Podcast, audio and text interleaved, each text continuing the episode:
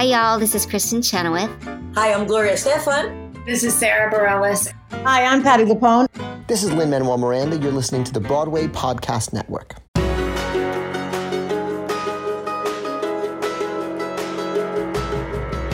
Welcome to the Theater Podcast, intimate personal conversations with the industry's biggest names. I am your host, Alan Seals, and our guest today is Lorin Latarro, who is a performer, choreographer, director, neuroscience junkie. I had such a good conversation with her. She equates the feeling of dancing to flying, actually, and chasing a natural high that has led her away from performing from the stage to now being a choreographer, and then, of course, taking that final step here. Well, I guess not final. You can do anything you want, but going from choreographer into directing, which is new for her. Her current project, of course, is Missus Doubtfire, which just went on hiatus. These are strange times. Everybody, please stay safe, get vaccinated, but support your local theater and wear your masks at all times so we can get back to some sense of normalcy. Okay, rant over.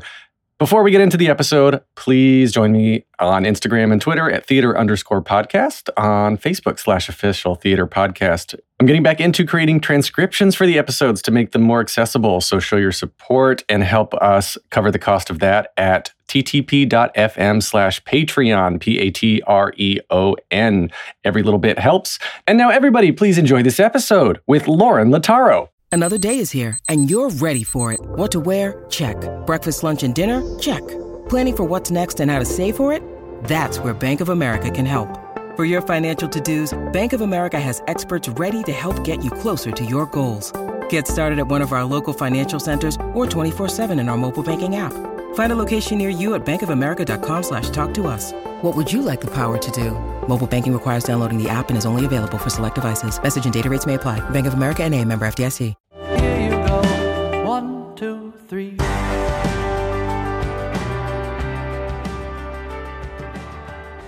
Our guest today is a director choreographer who has an amazing array of fourteen Broadway credits as a performer, including Fosse, Kiss Me Kate, Man of La Mancha, Moving Out, Spamalot, A Chorus Line. I could go on. In the last decade, she's added a whole slew of Broadway choreography credits to her name, including Hands on a Hard Body, Waitress, The Curious Incident of the Dog in the Night-Time, one of my personal favorites.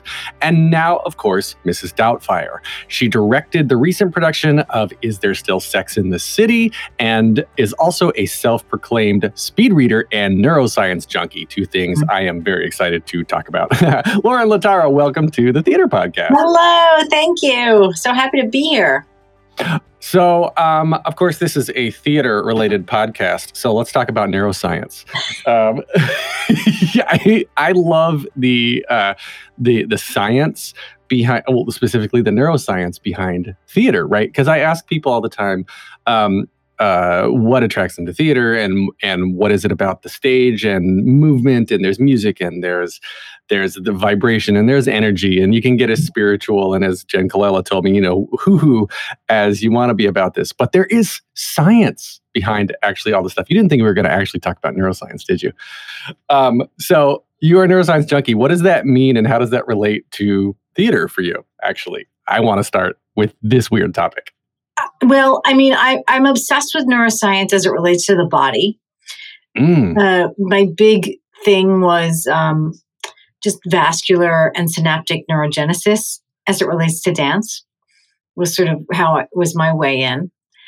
And um, dance has like the most neurogenesis possibilities of all the worlds of exercise, because you're both thinking about what you're doing and you're using cardiovascular, you're getting your heart rate up. So it's like running only does one of the two. Yoga only does one of the two. Dance is one of the, first, the few things that does both.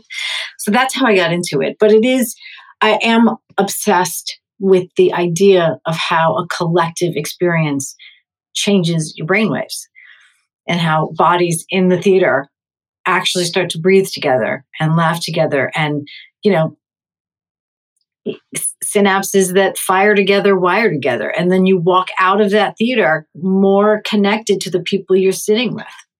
This is fascinating to me. I, I now have a whole new realm of neuroscience to dive into, because something that I've missed in, uh, about being in quarantine and being in COVID and Broadway being shut down is the collective journey that a, a room, a giant room full of strangers will travel on together. You, you know, when you, you're, you're being taken on a, on an emotional roller coaster with the person next to you, and you're crying because they're crying, but are they crying because you're crying, and or laughing, or vice versa, whatever the case is, right? So the fact that there is neuroscience behind all this is, is truly, truly fascinating. I love that that you've brought it into the dance world as well. Have you have you done any actual studies on this, or is this is just kind of a hobby? No, I actually almost left the business to create a business about. No kidding. Yeah, yeah, I was obsessed. I was obsessed. I mean, I I met met with Eric Kandel, who's sort of the one of the fathers of neuroscience, and I married a brain surgeon. Um, I mean, I you know partly because I was so interested in this kind of experience, and I did some uh, Parkinson's, uh, lots of programs with Parkinson's at Rutgers, and um, and I'm still involved. Wow, you're such a smarty pants. I think you need to get involved with um, some research that uh, that Anthony Veneziale is doing from Freestyle Love Supreme. Do you, he he's been working with um, with a somebody in a, in a research department to uh, to scan his brain. I don't know if he's still doing this, but he was doing this last year when I talked to him, to scan his brain when he's freestyling and when he's not freestyling. And they've proven that all the stuff about the dorsolateral prefrontal cortex. Uh, th- basically, that is the pr- the region of your brain that turns on and off, that that maintains the devil on your shoulder, as I call it, that little voice that says, I'm not good enough. And so when you are freestyling, that part of the brain is inhibited. Right. And therefore, you feel more comfortable. You're more apt to connect with strangers, can, to be more open, receptive. And to pair that with movement and dance with what you're doing, I think the two of you could really do something very cool. I think it's very exciting. I'd love to connect to him. Yeah, man. It's just, you know, well, you can call it being in the flow, but I think yeah. everybody on earth has experienced, even for a few blessed moments, when you're just not, when that part of your frontal executor is shut down and you're just going. I love that. I, I really think you and Anthony could do something very cool when it comes to, to movement study, like freestyling, freestyling dance. Mm-hmm. I wonder, I wonder, oh man, yeah, Anthony, if you're listening, let's expand the study, because I, I wonder if this part of the brain has, has to do specifically with speech, or if it's just inhibition in general, right? Right. Probably in, in probably in general. I mean, speech probably lives in a different part of the brain than this. Yeah. In, in a, in an image, but it would probably work. I'm fascinated. Okay, so let's get back to you. Spe- oh, you look like you're about to say something else. No, no, I love it. I love it. Oh, okay. So you specifically, of course, you love the neuroscience side of it, but why start out in theater? You obviously you have a bunch of Broadway credits to your name. Where did you grow up? How did you get into theater? And why not take the neuroscience path? Oh, gosh, I don't know. I grew up with two older brothers and a dad who were all doctors. So there was no way I was doing it, even though it was sort of the family ethos. And in first grade, I won a dance contest. And that was it. I decided I was going to be a dancer. And by fourth grade, I decided, yeah, I know, it's crazy. In fourth grade, we went to the Nutcracker, and someone said, that school over there is like the Fame College. It's the best school. And I said in fourth grade, I'm going to go there. Well, I did. So I just, it just, I just decided I was a dancer. I never grew out of that fantasy, and here we are. Well, so so then looking back, as your adult life now, knowing what you know about the brain and chemistry, looking back at that point in your life, do you do you recognize what it was emotionally, or or even, I mean, emotion is just a chemical, but um, or chemical responses, but do you do you have any idea, um, and there, there's no right or wrong answer, but do you have any sort of purpose, uh, scientific understanding of the purpose behind the path you chose? I think I always felt the most free when I was dancing. To me, it feels like being a bird. Hmm. Like it feels like our what, what a human could, how a human can fly. And it was never about fame or money for me ever. It was always about chasing that feeling. Is it? Was it? Like chasing a, a a high, sort of like it's chasing this like natural, high, yeah. But it's very personal, and um, and uh, it, I I love the feeling, and and it sustained me for many many years. So then your husband being a brain surgeon, right, is the two of you seem like a yin and a yang that work well together. Does he talk to you uh, about the, you know, patients and operating on people's heads, and you come home and you're like, well, so this is, these are the dance moves I did that helped my brain today. Yeah. I mean, we were definitely, uh, you know, opposites attract. Um, and he loves theater. I mean, I knew he was the one for me when he had Jesus Christ Superstar blasting in his car and he could sing every lyric. He was like, who are you? Um, uh, And, you know, it sucks when I have a hard day and he's like, well, yeah, well, did you do brain surgery? I mean, that's really the worst. But other than that, I mean, he really loves theater. And I enjoy learning about movement disorders, which is what his specialty is. So. Oh, interesting. Yeah, my dad has Parkinson's. So this is this is sort of a, a personal thing for me to understand all of this because, you know, like that seems, I talked to my dad about this, right? To be literally, if your brain is still functioning uh, cognitively, Um, then you're sort of trapped in this vessel that you can't do anything about. So mm-hmm. how do you how do you fix that? How do you change that? Yeah, well, my husband does D B S surgery on Parkinson's patients. That's what he does. Interesting. Have you done anything with with uh, movement therapy for Parkinson's? Oh yeah, patients? Absolutely. absolutely. Mm-hmm. Yeah, that's what I was saying. It's, we did a little bit of Parkinson's movement, and uh, Mark Morris. I um, years ago, before I met him, I used to. Um, I volunteered to do the dance, the, the dancing for Parkinson's patients. They still do it at the Mark Morris. I mean, I don't know with COVID, but th- they have a giant Parkinson's dance movement program there that's free. Oh, interesting. So if anybody who is listening has Parkinson's, or for like me who has family or friends or relatives with Parkinson's, is there anything that you can say now to have people sort of do at home as, as an exercise? Yes. Exercises to help this? Exa- exactly what I said in the beginning. Exercises that that...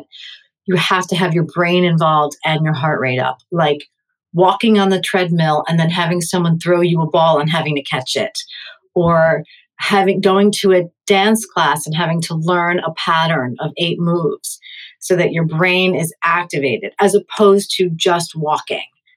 Do you see the difference? Yes, yes, because one one is uh, passive, I guess, That's is a right. good way for it, right? Like it's routine. Exactly. You're, The the synapses that have formed to teach you how to walk have calcified. Exactly. And you don't they don't change. Right. So you want to you want to change it up so that your brain is surprised. And that creates v- synaptic neurogenesis, which is what you want to do. Oh, I love that. Thank you for that. That's that's I'm going to make sure that my dad listens to this episode because this is really helpful. Mm-hmm. Um, so getting back to theater then. Uh, grew up, wanted to do theater. So you decided it when you were in fourth grade, this is what I'm going to do. I'm going to this college. And then you have this successful career. You know, fourteen Broadway credits is nothing to, to sneeze at. And then why are did was it a was it a switch where you're like, I don't want to perform anymore. I want to be on the creative side, or did it this sort of transition naturally?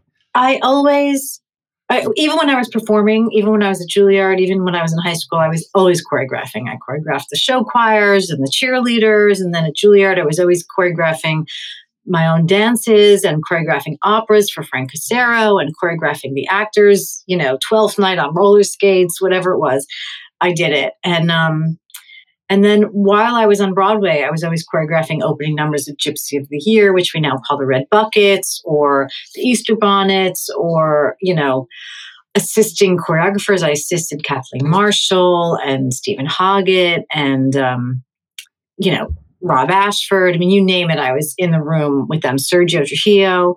And that's where I spent my days. So I would spend my days assisting Casey Nicola. And then mm-hmm. at night, I'd go do my show. So I was always sort of in the room choreographing. And then little by little, I just enjoyed the process more than performing. You know, at a certain point, I just sort of started to feel, I just didn't love performing as much as I used to. For me, Moving Out, which is one of those up there, is, is one of the highlights. And then after that, I did about four or five other Broadway shows, but I never quite recaptured that experience of flying like I did in Moving Out. And so In in that time after Moving Out, I was leaning more and more towards choreographing and creating. Well, going back to what you said earlier about, uh, you know, keeping your brain um, reactive and elastic versus static, that if you're doing the same choreography eight shows a week for, you know, if they, hopefully a show runs for a year or more, right? For a long time, then, then yeah, I could see how you, you lose the high, you lose the, the freshness of it. And so you want to move on to the next thing. So as a creative, as a choreographer, and now as a director, right, you get shorter snippets uh, of focus so you can move on to the next thing more quickly. Yes, it suits me. Right. Is that a is that a a type A sort of control thing, or is that just uh, like yeah, different part? Because because we we change, you know, throughout the course of our lives, we change into multiple different people. Yeah, I mean, I think I just like learning. So whenever I'm in a, in a new uh, with new actors, with new creative partners, learning about a new show, you get sort of delve into the whole world of it. I mean, Almost Famous, it was like delving into seventies rock and what it was like to be a roadie and a, a you know, living on the road as a, you know, as a young girl in the seventies. It's very different than living inside Missus Doubtfire. So um, I just dig that. I dig like sort of jumping into one idea and learning as much about it as you can, choreographing it, physicalizing it, and then putting that in a box and then starting a new thing. Yeah. You, you, you brought up Missus Doubtfire. So I want to touch on that for a second because um, the, well, I want to get to like what your preferred style is. We'll get to that, but, or where the inspiration comes from. But I want to say, and I've said this a couple times now on the, on the podcast and other interviews, that the flamenco number near the end of Missus Doubtfire is, it, I, I have taken that with me. Uh, and that's going to be one of my favorite numbers ever that I've seen in any show throughout my entire life, because it's not only dancing, and Calvin Cooper is a, g- a good friend of mine. Love that dude. Um, Calvin, of course, uh, and the rest of the cast are great, but the, the choreography of the staging that has to happen with Rob McClure wow. to get the prosthetics on and off on stage and behind the scenes and land this piece there on that beat and all that. It's phenomenal. So, A, major snaps. I'm clapping, clapping. That's that's um, an amazing number that I think gets underappreciated because of the amount of moving pieces that need to go together. But then the other part of it is like that sort of thing. It is, there's so many different styles in Missus Doubtfire, but is flamenco sort of like that um, uh, uh, exotic sort of dance? Do you prefer that more? Do you prefer traditional or contemporary? Or like, how does how do you approach all of this stuff, put it together? And then specifically for the flamenco number, when there's staging involved, how does that play in? Oh my gosh, the flamenco! I'm so glad you figured out that how it was really. It we were. It took a very long time to make that happen, and I had to rearrange what was actually in the script to make it happen. And we sat there with a stopwatch, you know, figuring out the exact amount of seconds it would take Rob to do these changes. And that's wow. the amount of time we choreographed. And we would have to, you know, do it so tightly. Um, and uh, I took flamenco at Juilliard. So it's got a special place in my heart. And I, you know, so, um, and I brought in Ariel Rosales to come in and also really make sure what we were doing was authentic. And, you know, this arm is better this way. This is, you know, how about, and you could add three more sounds there, Lorin, if you really, so she was really a super, super help. Um, but it, I mean, you know, the song felt like flamenco. So we, but I insisted that I really wanted to do it. That is authentic flamenco dance, what you're seeing. It is hard. Yeah. Those, you yeah. know, those guys are working real hard. So there's comedy.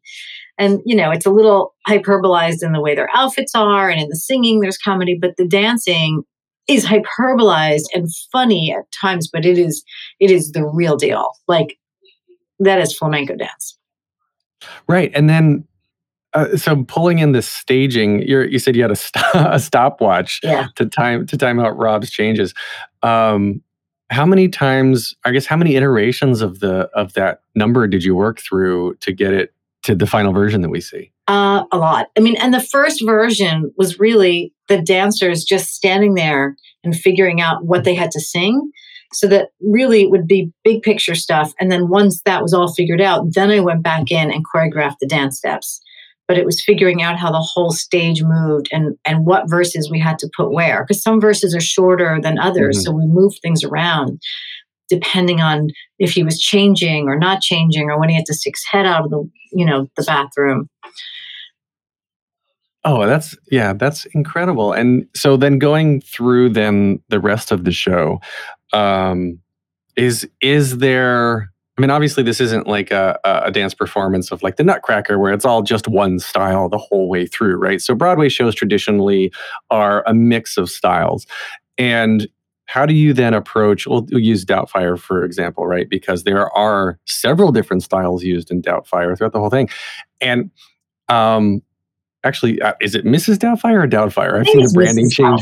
Missus Doubtfire. Okay, Missus Doubtfire. The branding's changed a couple times. Yeah. Um, so Missus Doubtfire now.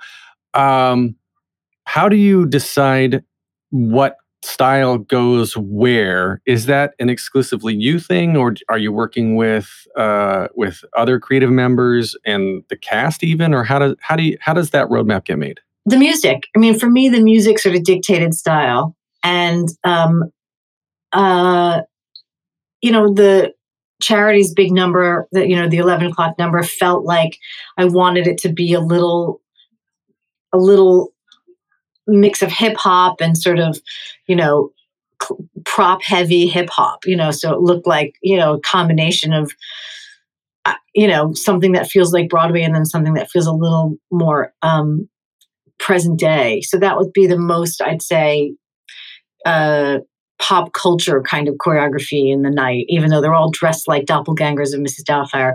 But like um, when he's trying to bake the chicken, mm. the writers, I had to convince them to let me do a tap dance. They were like, I don't get it. It's going to interfere with the lyrics. And I said, please just let me try. Let me try. So we built that giant dance break with Zane Marks, who's the dance orchestrator. And he, you know, we came up with the rhythm and he added all those sounds to it slowly. So that was really built in the room, just us and the dancers. Um, and then I finally convinced them that the tap would stay.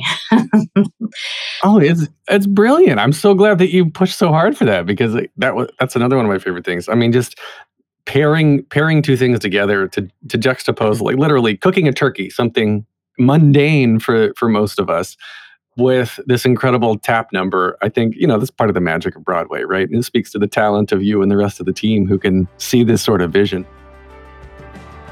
We're going to take a short break. Stay tuned for more of the episode.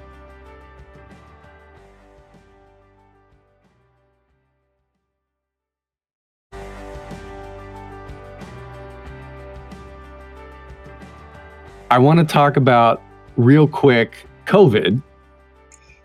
Yep. Sad face, womp womp. Because um, two, your current projects, both current projects, took a hit from COVID. So Is There Still Sex in the City, which Candace Bushnell, who is the original, uh, oh, what, what's Carrie Bradshaw. She, Carrie Bradshaw, right. Carrie Bradshaw, yeah. Yeah, it's the original Carrie Bradshaw. So she's got, she had this one woman show that now will start touring, but it closed early because she contracted COVID. Yes. So how did you switch then again to start directing this? Um, I'd like to begin directing more and more. I've done a, a few shows in New York directing, and this came to me. My agent said, she's looking for a director. I think you'd be perfect. You guys should meet up. So we met up, and she ordered a Cosmo, and I almost fainted. So I ordered a Cosmo. And, you know, this is a woman who influenced me greatly, greatly, right? I mean, she was what it was to be single, working in New York City. That's mm-hmm. that's what was my life was like in the nineties when I was at Juilliard and beyond. So her books, her way of being a feminist was sort of my roadmap. So to work with her was a dream come true, but we spoke the same language. And we worked really hard. We took her life story and we decided which parts of it we wanted to tell. And um, it was a lot of fun. And the show's great. And the show will have a future life. Um all around the world, really. Mm-hmm. So do you do you have a a preference yet between performing, chore- choreographing, and now directing? Well, I can tell you I have no desire to perform anymore. That is, bye-bye. I am so done. I'm so happy to have everybody else be performing. And it's given me such freedom because I can choreograph on tall people, on short people, on men, on women. It doesn't matter. I mean, it's really, I feel like it's made me invisible and made the music and the dancing really take center stage. So I am so relieved. Um, and now I can eat dessert. And um, as far as choreographing, I love it. I'll always love it. And I would like to add directing to the mix when it feels appropriate, you know. But mm-hmm. by all means, I still very happily like to collaborate with directors, you know. Well, continuing down the COVID path, obviously Doubtfire just went on hiatus, and and they will come back right now, scheduled to come back on March tenth, twenty twenty. twenty twenty-two. God, twenty I'm used to saying twenty twenty so much. Um, which I think is, well, I guess it's not ironic. I was going to say, what's when was the shutdown? March twelfth, twenty twenty? Is yeah. That, yeah, that's why I said yeah, right. Yeah, so March tenth, twenty twenty-two is when it's scheduled to come back. So fingers crossed that's going to be fine and unimpeded. But the show was in the midst of previews back on March twelfth, twenty twenty. And now in twenty twenty-two, it's going on hiatus. And the ups and downs of this massive big budget show, so much writing on it, so much writing on the work that you put into it. Like what's what's going through your head now? And is it any different from before? Because before it was just like, okay, it's going to be one week. Nope, no two weeks. Nope, now a month. Right. Now five months. It's crazy. I mean, I think, look, I really, I really think that what Kevin McCollum and Alchemation decided to do was really brilliant. And I'm really grateful that Roundabout, Todd Haynes and everyone at Roundabout said yes. It is unprecedented what is happening. Mm-hmm. They are giving a reprise on the rent to let us stay there and wait this out so that we don't close. And that is because everybody believes in the show. So as sad as it is to hear, it would be a lot more sad to close this giant show that should have a life, that should be making families all around the world feel closer. I mean, that is a perfect example of a show. You walk in as a family and you walk out as a closer family. And um, no matter what your situation is.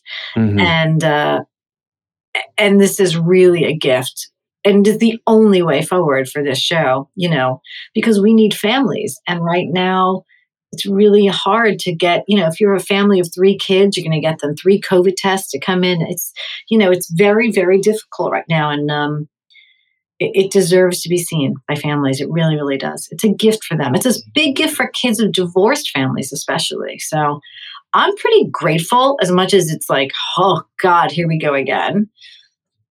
But there are two things I want to change choreographically, so it's going to give me that. I'm looking forward to that. Oh, really? So, so they allow you to unlock the script? Um, I mean, I think they'll let me do these two small changes. Oh, that's interesting. I guess we, we're not allowed to know yet. I won't ask. Um, so the projects you have coming up now for twenty twenty-two, hopefully, and beyond are Almost Famous with Tom Kitt and The Outsiders. And they were, we've been hearing things about these for a little bit of time now. So it is, are they still on track? Are they still planning to happen soon? What's going on with that? I mean, I have no definite dates yet, but both are on track. I mean, both will be hopefully seen by the world sooner rather than later. And are you getting any, I mean, from a choreographical, a cho- choreographical, I guess, I mean, is that a word? a choreography, a choreographical imagination, a chore- choreography standpoint, right? It is, are these different, like working with different musicians, different composers, different directors, different bands, whatever the case is, right? Are, Are are you then coming to these episode, uh, episodes, are you coming to these shows uh, different from Doubtfire or? A- absolutely. Every show, you know, the music for me and the story dictates everything. That's why choreographically I'm all over the place. I I I, have, I loathe having a particular style. I find it so limiting. Once you codify something, I think it's weird that the same ten dance steps can mean all these different things. So I really fight against that. And it's like, no, what does this character move like? What does this dance scene need? You know, and because I've really done nothing else with my life but dance, I can pull from all these different styles because it is literally the only thing in the world I'm an expert in. I can't do anything else, but I can pull out flamenco when I need to, or Bharatanatyam when I need to, or, you know, you know, like Bournonville Ballet when I need to, or Martha Graham when I need to. So it's like, that's, that's my that's what I do. That's the only thing I know how to do. So yeah, so Tom Kitt and I have worked so closely together on so many shows, The Visitor, American Idiot, um, Superhero. I, I really feel like I can speak his language and try and bring his lyrics to life. So um, Almost Famous, we did it at the Old Globe. It's really cool. It is just a cool show. And mm-hmm. Cameron Crowe is just the coolest. And um, I'm very excited for the world to see it. So it's, it, it's been, there's a template already done. And of course, we'll continue to change and make it better. But um, I'm I'm excited about it. That's that's very, very fun. I love um, that that you're not, I guess, married to one style. You, you've I, I meant to bring up Juilliard because I don't want to skip over that. Obviously, that is a very good accomplishment. Um, when you were training there, do tell, I guess, yeah. So I guess when you were training there, do they teach you a specific style, or do they want you to be well-versed in all different styles, like as a, as a dance major? Because when you're doing singing, it feels like you can either do like opera, or you can do uh, a classical or whatever, you know. Like singing is a little bit different, but I don't know much about the dancing world. How do they educate that? We did a lot of different styles. My freshman year, we did flamenco, Indian dance, um, African dance. We had um, er, the er, uh, Bushwomen come in. It was, they were amazing. And um, wow.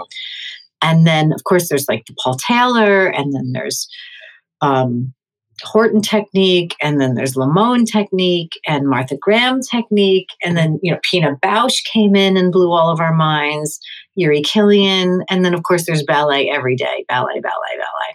So there was a lot there. And then when I wasn't dancing there, I would run over to Broadway Dance Center to take, you know, A C's class or, yeah, so so Juilliard teaches uh, all kinds of styles of of dance. But, you know, when it comes to singing, we had to go elsewhere for that. They were not interested in teaching dancers how to sing, which is still what I'm trying to change over there. I, I adjunct professor there now, and I want these dancers to be able to sing and act, that they can do theater if they want to.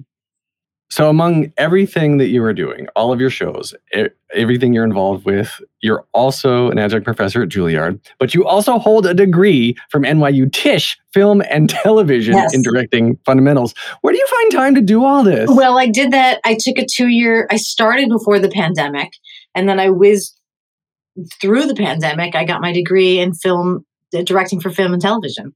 It was so is that awesome. What you want to do? Is that what you want? Like, you're directing, obviously, Broadway, but uh, do you want to go into T V film next? Mm, maybe. Are you putting, you're putting that in the world? You're Oprahing that, that thought? I mean, I think it'd be really cool. Look, I mean, it's like, um, look at what Debbie Allen. Debbie right. Allen's directing T V, right? And she's sort of a huge idol of mine.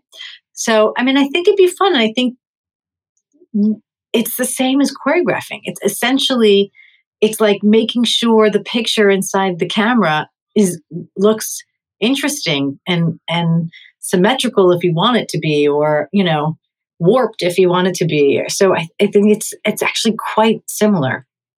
Oh, that's such an interesting uh, comparison, I guess. Yeah. So you're you're coordinating shots, you're working with your D P, of course, because, and then the editing. Yeah, you're coordinating the whole thing. You're you're choreographing the whole thing. I love that. That's yeah. a great.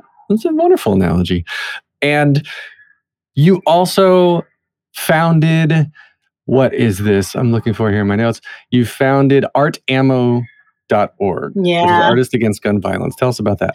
Well, it happened after Sandy Hook. My sister and I just, I wanted to do something. And the first call I made was to Tom Viola at Broadway Cares Equity Fights AIDS. And I was like, mm-hmm. let's do a Monday night benefit and raise some money for, you know, one of these gun organizations.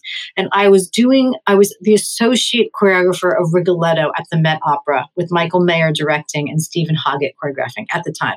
So I was telling them, and Stephen Hoggett, who is uh, a big, um, he's been a wonderful teacher for me, said, what, you know, in his Scottish accent that I can't do, why are you doing it for people who agree with you? Take it to the streets. Make other people see it.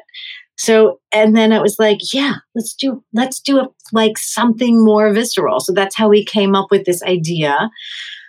Uh, my sister and I just came up with this idea to sort of chalk outline bodies in Times Square. And it, it, And then we, I just put posters up at every Broadway show, and I had, you know, like called a friend at every Broadway show and was like, "You're the leader of this. You have to get your team over here." And everybody showed up, and wow. we had hundreds of Broadway actors do this thing on a Sunday morning before matinee, and it got huge publicity. Like the Times picked it up, the B B C picked it up, everybody picked it up, all the news stations. Rachel Maddow, you know, you name it. And then Bloomberg found out about it. And he was a big gun control advocate. So he sort of helped fund to do them in other cities. And I met Joe Biden. I went to D C and sat on a gun control roundtable with him at the time. Uh, he was the vice president. But um, I still do it. And I, I am disheartened by how little has happened in the movement. You know, I feel mm-hmm. like... politically speaking, people use it as a token to get elected, and then they don't they don't do anything. And uh, it's hard. It's just hard to do it on a state level.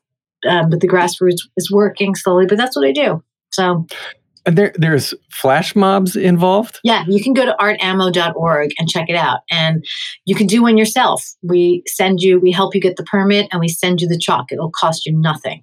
But you, can Wait, you need a permit to do a flash mob? Well, sometimes you need a permit to do it on a park or in a mm. parking lot, or but they're easy to get. I'm a, I'm an expert in permit getting now. and flash mobbing. And flash mobbing. Well, I want to be part of your next one. I'm definitely gonna I'm gonna check that out. You worked on Waiting for Godot, which is not a musical, but stars two of my favorite people in the world, Patrick Stewart, Ian McKellen. A, okay, two questions. A. Well, one and two, A and B. A, uh, what was it like working with these two guys? Because holy crap! And then B, it's not it's not a musical. What are you doing choreographing? Not a musical. Well, first of all, Patrick and Ian are two of the nicest people I've ever met. They are kind. Ian was so kind to the kids. You know, we had kids in the show. He would take them out to lunch and he would get them gifts. I mean, they're they're really generous artists and like no egos. Um, and the show, I've choreographed a couple plays. I did Dangerous Liaisons, Curious Incident. I was the associate choreographer on and and Godot. I choreographed, and uh, the whole conceit was that they were vaudevillian actors stuck in time. So there was a vaudevillian sort of movement quality sprinkled in throughout the whole show. We had top hats, we had the, you know, little tattered tails, tucks and tails. And Ian happens to be a phenomenal dancer. He's a tap dancer. So we had a no lot of soft shoe. Yeah, he studied dance for years. Wow. Um, so he really was great. So Patrick was always like, I need private lessons because I have to dance as well as Ian. so. Oh, that's so much fun. So, uh, yeah, I, yeah, I mentioned Curious Incident at the beginning. I, I forgot about that. Yeah, that was, again, another one of my shows that it was just so outside the box, no pun intended, because it looks like it's staged in a box, um, that it was so outside the box and so interesting and different that that still that still stands out as one of the, the my most memorable plays I've ever seen. Yeah, I mean, they choreographed to words, right? Yeah. And that's what, that's what they did. It's, it's brilliant. It was just brilliant. I learned so much working on that show. It behaves like uh, a musical. Yeah, I love that. So let's wrap up here with three standard closing questions that I ask everybody on the podcast. The first one, just very simply, is what motivates you? Telling stories, changing people's minds. Mm, love it. What advice would you give to your younger self and younger people listening now, starting out down a similar path? Just keep going. There's going to be ups and downs. You're not always going to get the job. Be kind to your collaborators and be kind to people also fighting for that job. It's just, just stay on the ladder. And then last question, if you could only see one show for the rest of your life, but you can see it as many times as you want, what would you see? Company. Ooh, current gender swapped version? Either one, it doesn't matter for me. To as long as it's got really, Patti in it. I love this version. I, Marianne Elliott is a genius. I, I love it, but it, it wouldn't even matter to me. It's, it's just... Have you ever worked with Sondheim? Yes, I did Merrily with Sondheim. Oh, yeah. And he was very good to me. He was very kind. Oh, my gosh. Yeah, that's what I hear. I never had the pleasure of meeting him directly, and I've always been one degree of separation, and I, I, I am just happy that I got to share this earth with that man at the same time. Me and, too. I did Assassins, uh, too. I told him, and he thinks this is the funniest thing. I I did I V F with my child. I, I injected myself in the bathroom of City Center and he was sitting ten feet away. And then the first show I came back two and a half weeks after I gave birth, I did Merrily. And here I was pumping breast milk ten feet away from him. And he was like, that's the closest to a baby I've ever gotten in my life. Closest to having a baby. Oh, oh God, I miss that guy. All right, Lorin, where can we find you online? Uh, I'm on Instagram at Latarro. I'm on Twitter, Lorin Latarro. I have a website, Lorin Latarro dot com. I'm on Facebook. So come find me. Ask questions. Come, come hang. Yeah, we'll have all of your social media links in the show notes, of course. So everybody listening, check the show notes and connect with Lorin. And you can find me online at theater underscore podcast on Instagram and Twitter, at the theater podcast dot com. I'm on Facebook slash official theater podcast. Please leave a rating and a review wherever you're listening now. This has been edited by Well-Rounded Hoodlum Productions. Jukebox the Ghost provided us the intro and outro music, and Lorin Latarro provided us the wonderful conversation. Thank you so much for joining us today. Thank you for your time. Time. Thank you. Take a deep breath, make the world a little colorful.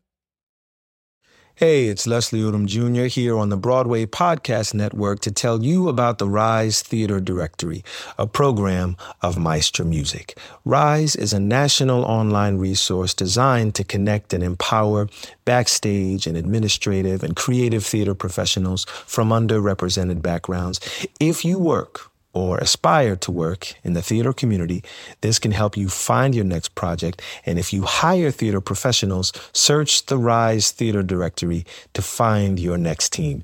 Create your profile now and get more information by visiting rise theater dot org. That's theater with an R E R I S E T H E A T R E dot org, because only together we rise.